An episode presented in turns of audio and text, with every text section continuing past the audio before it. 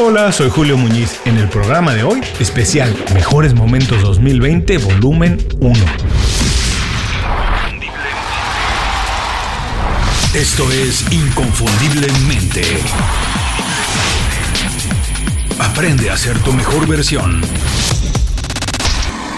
Hola, muchas gracias por escuchar el programa de hoy. Puede ser que te preguntes por qué no tenemos un programa de entrevistas como todos los jueves. Tienes razón. Hoy tenemos programada una entrevista, pero tenemos un buen motivo para cambiar un poquito de planes. A principios de esta semana recibimos los reportes de descargas del podcast, las visitas a inconfundiblemente.com y los suscriptores a las 5 razones. Y estamos muy contentos. Han sido los mejores meses en tres años de trabajo y tenemos que compartirlo con todos los que lo han hecho posible, porque si bien nosotros hacemos parte del trabajo, los invitados y las personas que comparten los episodios o los artículos del blog son en gran medida los responsables de estos resultados. Esto nos da mucha fuerza, aunque la verdad es que si fuera una sola persona la que escuchara el programa y consumiera nuestro contenido, lo haríamos con las mismas ganas y pasión, porque al mismo tiempo que nosotros ayudamos a alguien a crear un estilo de vida para alcanzar sus objetivos, nosotros también aprendemos y esa es una parte fundamental de Inconfundiblemente.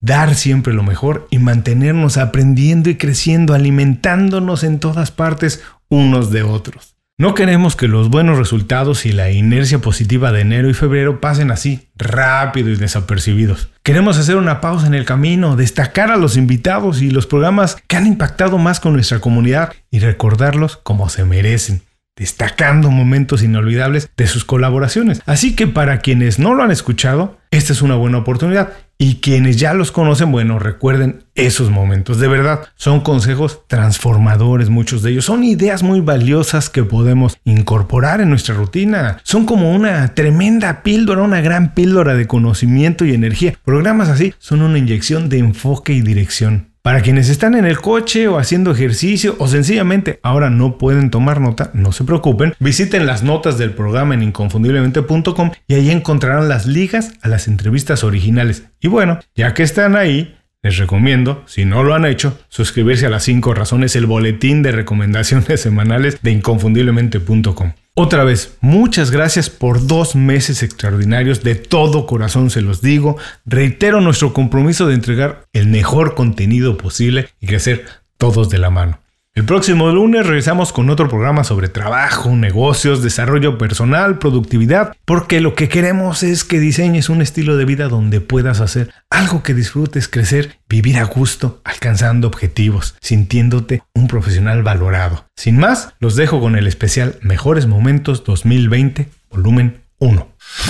Isabel Nogueroles para mí, vuelvo otra vez a la idea del propósito, es muy importante. Para tener un proyecto a largo plazo y que sea sostenible, tiene que tener un sentido. Y al final es preguntar, ¿tú sabes a cuántas empresas vamos y que realmente no te saben decir para qué existe esta empresa? ¿No? Te dicen lo que hacen, cómo lo hacen, ¿no? Pero ¿cuál es realmente la contribución que está teniendo? Esto es indispensable. El valor diferencial hoy es un factor total, es el factor competitivo por excelencia, no el precio. Entonces, nos han educado mucho en repartir el pastel, ¿no? Vamos a ser el líder y vamos a quedarnos, vamos a copar el mercado, cuál es el, la parte del mercado que me voy a quedar yo. Y realmente yo creo que ahora hay muchas formas de aumentar ese pastel, ¿no? y, y, aumentar ese pastel significa innovar, como dices tú, a todos los niveles pues, eh, por ejemplo, ahora estoy trabajando en una empresa que hemos tenido que sentarnos, ¿no? Proveedores, clientes, eh, para buscar una, una solución óptima para, para, para, el cliente. Y esto antes lo que tú pensabas es, voy a, voy a tener más margen con el cliente, más margen con el proveedor. No me siento junto de forma colaborativa para realmente aportar valor, que es lo que, lo que quiero, ¿no? Entonces, la innovación es sí o sí eh, la característica de crecimiento y además en todos los sentidos, en la relación con los clientes, innovación no solo de producto y servicio, eh, innovación en los modelos de negocio y por tanto eso lo que va a hacer es permitir aumentar el pastel y aumentar las posibilidades. Pero tienes que tener muy claro cuál es tu valor diferencial. Tú primero y para que el, el mercado lo pueda realmente también percibir. José Miguel Bolívar. Bueno, eh, aquí me, has, me has recordado a un, a un libro que es uno de mis, de mis favoritos que leí hace, hace algunos años de, del británico Paul Dolan. Es un libro que se titula en, en inglés Happiness by Design, que creo que está traducido como eh, Diseña tu felicidad, castellano. Y la tesis de este, de este hombre, es un doctor en psicología, que es uno de los principales expertos, a, mi entender, en el, en el tema de la felicidad, es asesor de políticas públicas del gobierno del Reino Unido.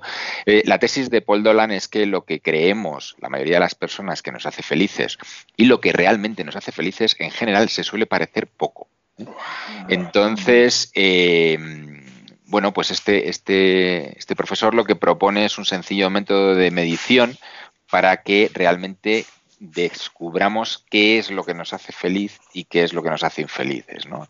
Y, bueno, pues eh, de alguna manera lo que viene a poner de manifiesto es algo que por otra parte pues, pues ya se sabe del libro de, de Flow, de Mihaly, no soy capaz de pronunciar su apellido, ¿eh? pero el, el, libro de Flow de, de las experiencias óptimas viene a decir lo mismo, es decir, es mucho más fácil entrar en flow y tener esta sensación de felicidad o de bienestar en el entorno profesional que en el, que en el personal, fundamentalmente porque uno de los ingredientes secretos de, la, de la fórmula de la felicidad o de la fórmula del flow, que viene a ser lo mismo, es eh, el que exista un cierto nivel de reto, ¿no? Tiene que ser un reto eh, asumible, en un reto que nosotros podamos superar pero ese reto ayuda a, disfrutar más de lo que estás haciendo y parece que estos retos es más fácil encontrarnos en el entorno profesional.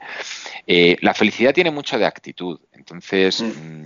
Mm, yo creo que se puede, se puede disfrutar mucho del trabajo. Eh, también pues entendiendo que, todo, ¿no? También eh, la vida profesional, la vida personal, pues, pues todo tiene sus, partes buenas y sus partes menos buenas, ¿no? pero con la actitud adecuada yo creo que se puede, que se puede disfrutar. Yo he disfrutado de todos los trabajos que he tenido, que es distinto que he disfrutado del 100% de todos los trabajos que he tenido, pero en todos los trabajos había, había partes que a mí me gustaban y con las que disfrutaba. Inés Temple. Mira, yo creo que primero es eh, vernos como, como personas capaces de tomar opciones. Es decir, mm. podemos ser eh, aquellos que manejamos el bus de nuestra carrera, de nuestra vida, o podemos ser los pasajeros del bus de alguien más. Yo creo que liderazgo personal pasa por decir, yo quiero manejar mi vida, yo quiero manejar mi carrera, yo quiero hacer aquello que ojalá me gusta, me apasiona, me, me sabes, me, me, saca de la cama con ilusión en las mañanas y, y, hacerlo ojalá en, en, en, en lugares o en, espacios donde realmente tengo una buena afinidad de valores, de cultura y por lo tanto voy a ser sobre todo, Julio, muy leal a mí mismo. De lo que se trata para tener éxito en la carrera, aparte de tomar conciencia de que somos vendedores de servicios, de la importancia, como tú mencionas, de estar permanentemente capacitados, de hacer un upgrade permanente a nuestros skills, nuestras habilidades blandas, a nuestros conocimientos, a nuestros conocimientos de tecnología, sobre todo hoy más que nunca, también es el tener presente que esta responsabilidad es mía y de nadie más, porque yo trabajo para mí primero, Siempre el mm. primero trabajo para mí. Eduardo Pocas Peñafiel. Fíjate que es una gran pregunta. Yo, yo creo que es muy importante porque hoy es muy fácil subirte a una tendencia o algo que está sucediendo y hacer dinero rápido. No quiero decir fácil, pero hacer dinero rápido. Es el ejemplo que poníamos, ¿no? O sea, de repente sale alguien que dice una frase o hay una campaña este, anti-Trump o anti-el PG y alguien hace camisas, lo hace bien, las vende y listo se acabó. Pero no hay continuidad, es bien difícil pensar que después de eso vas a seguir haciendo camisas todo el tiempo. Entonces cambias de idea, haces camisas para la siguiente frase de algún eh, político en la tele y ya no vendes tanto y te cambias. Entonces, lo que digo de profundizar se trata de decir, ya hice camisas, ¿qué más puedo hacer? Ya que estoy en este negocio, ¿qué tengo que aprender para crecer mi negocio? Tengo que aprender de moda, tengo que tomar un curso de moda, tengo que tomar un curso de, telas, de textiles, o sea, ¿qué es lo que sigue que me va a permitir seguir creciendo y no abandonar esta idea original que me dio tanto en tan poco tiempo, ¿no? Entonces, cuesta mucho trabajo porque como tú dices, nos perdemos en 250 páginas. Hoy puedes tomar un curso básicamente de lo que quieras, lo puedes tomar gratuito en YouTube o lo puedes tomar pagado, lo puedes tomar de de, de 100 dólares o lo puedes tomar de 3 mil dólares. O sea, hay muchas opciones. Entonces cuesta trabajo focalizar y cuesta trabajo el compromiso de quedarte en una sola porque por estar viendo tanta información estás viendo que la gente se está moviendo hacia otras cosas y quieres estar ahí. Quieres estar ahí en lo que está de moda, en moda instantánea. Entonces estás pensando a corto plazo, ni siquiera a mediano o largo plazo. ¿no? Beatriz Robles. los retos fundamentales al final son hacer que la audiencia, que tu público, que los seguidores o que la gente que, te lee o que te ve eh, tenga pensamiento crítico.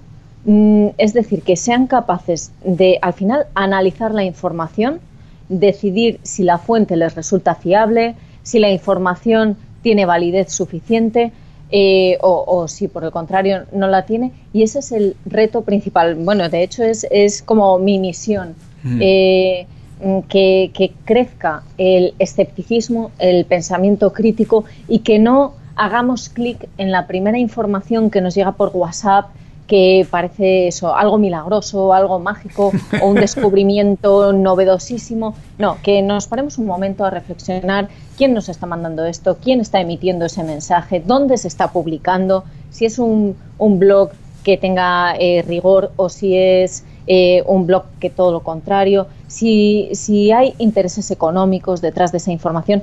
Ese sería mi objetivo, que, que el público se parase a analizarlo. Y sobre lo, lo, otro que me preguntaba sobre la relación con la comida, si es emocional, por supuesto que es emocional. Hay muchísimos factores que, que influyen en lo que comemos. Factores sociales, factores mm. emocionales, factores económicos, porque mm. sabemos que en las áreas que hay menos renta per cápita, por ejemplo, hay mayores tasas de, obesidad porque tienen mayor acceso a alimentos ultraprocesados, por ejemplo, eh, porque incluso las cadenas de comida rápida, eh, hay mayor cantidad de cadenas de comida rápida en los barrios más desfavorecidos que en los barrios con una renta per cápita más alta. Entonces, todo esto hay que, hay que tenerlo en cuenta. Por supuesto, eh, es el concepto de que elegimos que nosotros hacemos nuestras elecciones alimentarias y que por lo tanto eh, si alguien decide comer mal es una cosa suya, es una decisión suya, es una decisión libre. Esa, esa idea de que las decisiones son libres no son tan libres porque están condicionadas por muchísimos factores, como, como te digo, desde el nivel cultural, económico, eh, emocional. Si estás en una situación emocional mala, probablemente no es el momento de hacer cambios en tus hábitos alimentarios.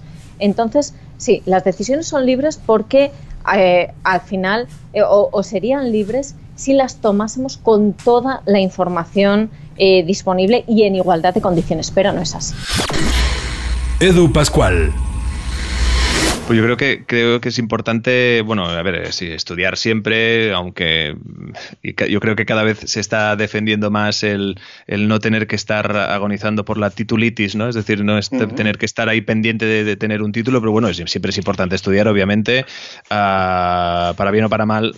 Eh, en, muchísimos sitios, pues siguen considerando que si tú tienes una formación es, importante. Yo así lo considero, es decir, una formación es, es clave e importante. Elegir bien eh, no caer en el error, eh, porque muchas veces yo me he encontrado con mucha gente que, oye, sí, voy a trabajar en la comunicación porque quiero ir a la radio, porque tal, tal, tal, ¿no? Y al final se, llevan un talegazo importante, ¿no?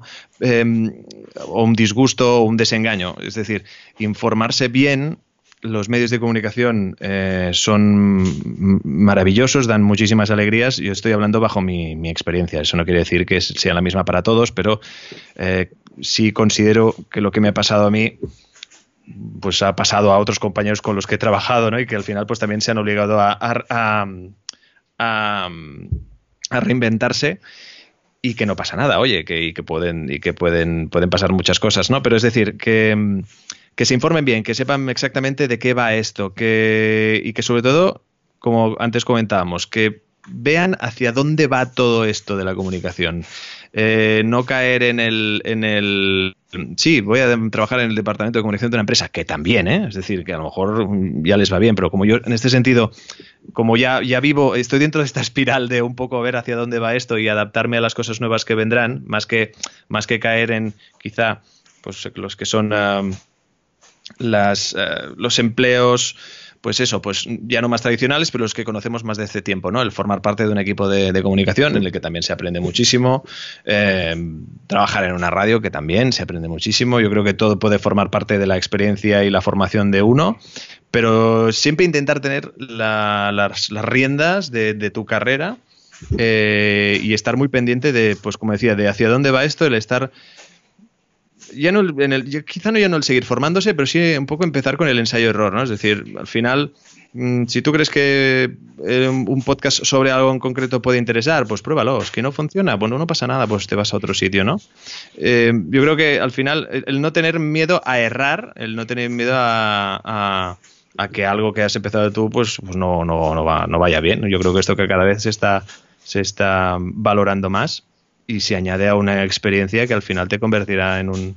Madre mía, yo si contara las cosas que he intentado empezar, que he empezado y que no han salido bien, o sea, claro, no sé. Es difícil desde mi, desde mi punto de vista, tampoco me considero un gurú, pero, pero mm, yo solo lo único que puedo hablar es de mi experiencia. Yo estudié, yo trabajé, mm, mm, disfruté, sufrí, cometí errores pero me adapté. Y me adapté haciendo lo que, lo, que te explicaba, ¿no? Es decir, ¿hacia dónde va esto? Vi hacia dónde iba. Descubrí el mundo de los podcasts mm, y de descubrir, es igual, que dice el podcast, dice lo que sea. Descubrir algo y de, um, un poco desatrancar esa, esa, ese mecanismo que se me había atrancado de creatividad para entendernos, de sacar esa pieza que, había atrancado el sistema, pues el engranaje volvió y ya no solo fueron podcast, pues también fue ayudando a empresas a comunicarse, ayudando a, todo tipo de, de ideas a, llegar a, pues a, los, a, quien evidentemente lo, lo necesitara, ¿no? Y de ahí es eso, sobre todo el, no encallarse y, el intentar mirar eh, de cara al futuro e intentar mirar todo hacia dónde se dirige el mundo de la, de la comunicación. Estar siempre conectado en el sentido y informándose, porque hay cantidad de profesionales, excelentes profesionales, que, que tienen una visión y que saben, bueno, una auténtica barbaridad y que te enseñan hacia dónde todo va todo esto, ¿no? Intentar sobre todo eso, ser mejor profesional día a día intentando, haciendo un estudio de, de, todo el mundo de la comunicación. Patricia Ramírez. La historia nos ha demostrado que la mayoría de las personas sabemos cuál es el estilo de vida saludable que tenemos que llevar. O sea, conocemos, o sea, el conocimiento de que tenemos que comer más fruta y más verdura, que tenemos que dejar los procesados, que tenemos que llevar una vida activa, que tenemos que reducir el alcohol que tomamos a ser posible, nada que tenemos que dejar de fumar, que tenemos que relacionarnos con gente, eh, que tenemos que tomarnos la vida con humor. El conocimiento lo tenemos. ¿Por qué no convertimos el conocimiento en un hábito? Pues la mayoría de la gente se equivoca, porque se etiqueta de no tienes disciplina, no tienes actitud, no tienes fuerza de voluntad, se tratan mal a sí mismos, eh, se castigan por no conseguirlo, pero viven continuamente metidos en un bucle, sabiendo lo que quieren hacer y no sabiendo cómo. Hoy en día sabemos que tratarnos mal no afianza ni nos motiva para el hábito, al revés, genera un estado anímico que lleva a sentirnos culpables, frustrados y a que tardemos mucho más en coger un buen hábito. El hábito empieza primero por tener un sentido. ¿Para qué tengo que mm. hacer esto en mi vida? ¿Para qué es importante esto en mi vida? ¿Cuál va a ser la recompensa? Todos los hábitos empiezan por sentir cuál es la recompensa. Benjamín Salcedo. Sin duda lo que más te recomendaría o les recomendaría es tener una identidad. Cuando tú tienes una marca tienes que darle esa identidad y marcar muy bien tus, tus territorios. Em, de repente sucede que algunas personas em, quieren abarcar demasiado y eh, cuando abarcas demasiado tienes el riesgo de no, no ser trascendente en ninguno de ellos. Em, como bien mencionas, por ejemplo, en Rolling Stone, Rolling Stone habla de muchas cosas, habla de cine, habla de televisión, habla de, sociedad, habla de política, habla de muchas cosas. Eh, pero tiene una columna vertebral y tiene un, un motivo principal que es la música afortunadamente, como seres vivos que somos, estamos expuestos absolutamente a todo. Eh, a nosotros que nos gusta la música, a los totalmente fanáticos del cine, a los que son totalmente fanáticos de la tele, todos nos afectan cuestiones económicas, cuestiones sociales, cuestiones políticas. Entonces, de repente tenemos puntos en común en esos, en esos temas.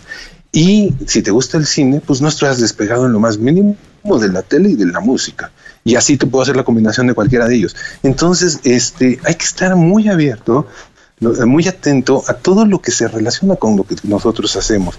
Entre más abiertos seamos y más eh, podamos encontrar los puntos de enlace entre las diferentes actividades, creo que tu marca y tu, desde el desarrollo de tu profesión se va a ver sumamente enriquecido. David Polo. Yo empecé repartiendo churros, que es una especie de bollo, cuando tenía ocho años, en bicicleta. Y de ahí hasta montar esto y bueno, un montón de, de negocios. Y yo he vivido el tema de la burbuja emprendedora.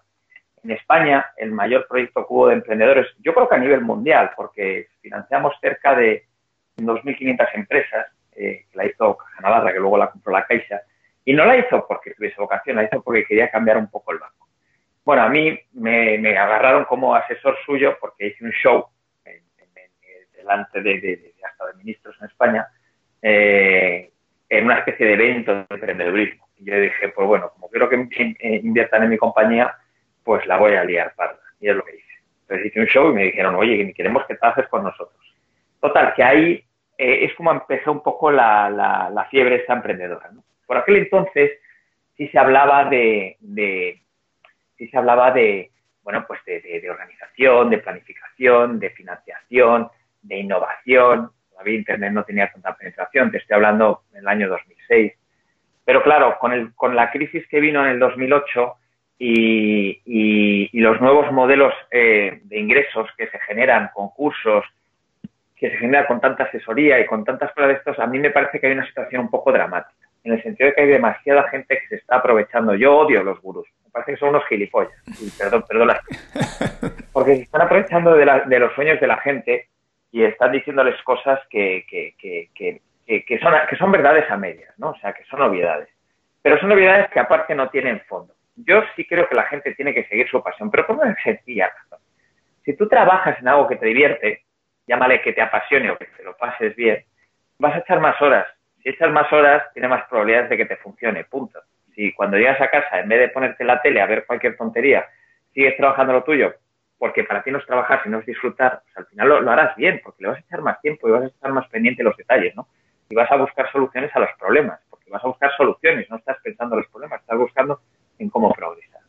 Entonces, eh, toda esta eh, burbuja alrededor del emprendimiento, sobre todo porque ahora los modelos están cambiando mucho al teletrabajo, a que tú, puedes tener un apalancamiento mayor a través de Internet, pero eso unido a que han surgido como estos modelos de negocios de, los youtubers, de muchos gurús, de mucha gente de este estilo, pues está contaminando un poco el ecosistema, ¿no? Metiendo demasiado ruido eh, algo que es de toda la vida, no, no es ahora, no eres un superhéroe porque emprendas, no tienes que tener unos conocimientos súper especiales, no tienes que hacer un máster para, para, para, ser un emprendedor, ni tienes que tener eh, eh, unas habilidades especiales o, o, o, unos padrinos o lo que fuera. La realidad es que cualquiera puede emprender, pero, lo, pero, pero no cualquiera puede ser Steve Jobs tienes que basarte en, aquellos estereotipos que son válidos para ti. A ver, si tú te basas en Steve Jobs, o en Richard Branson, o en Henry Ford, o en cualquier emprendedor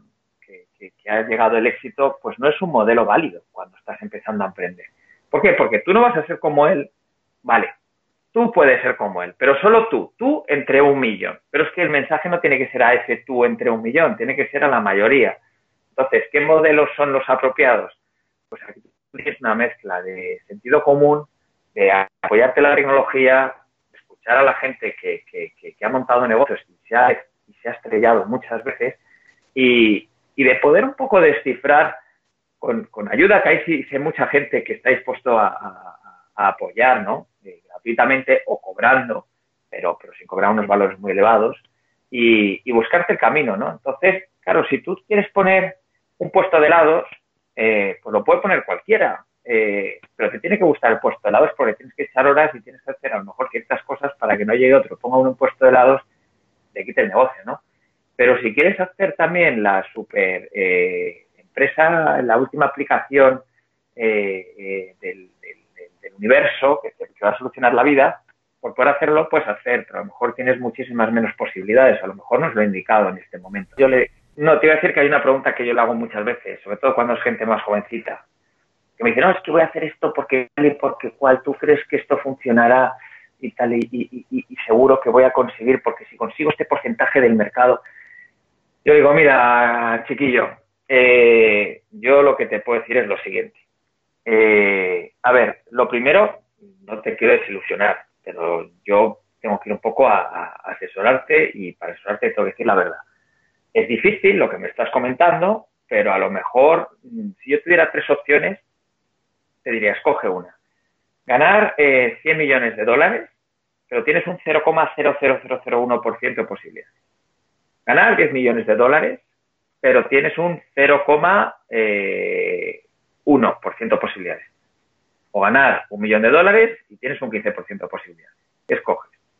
Todo el mundo dice ganar el millón de dólares, ¿no? Porque es algo que dices, hombre, pues, pues yo creo que lo gano.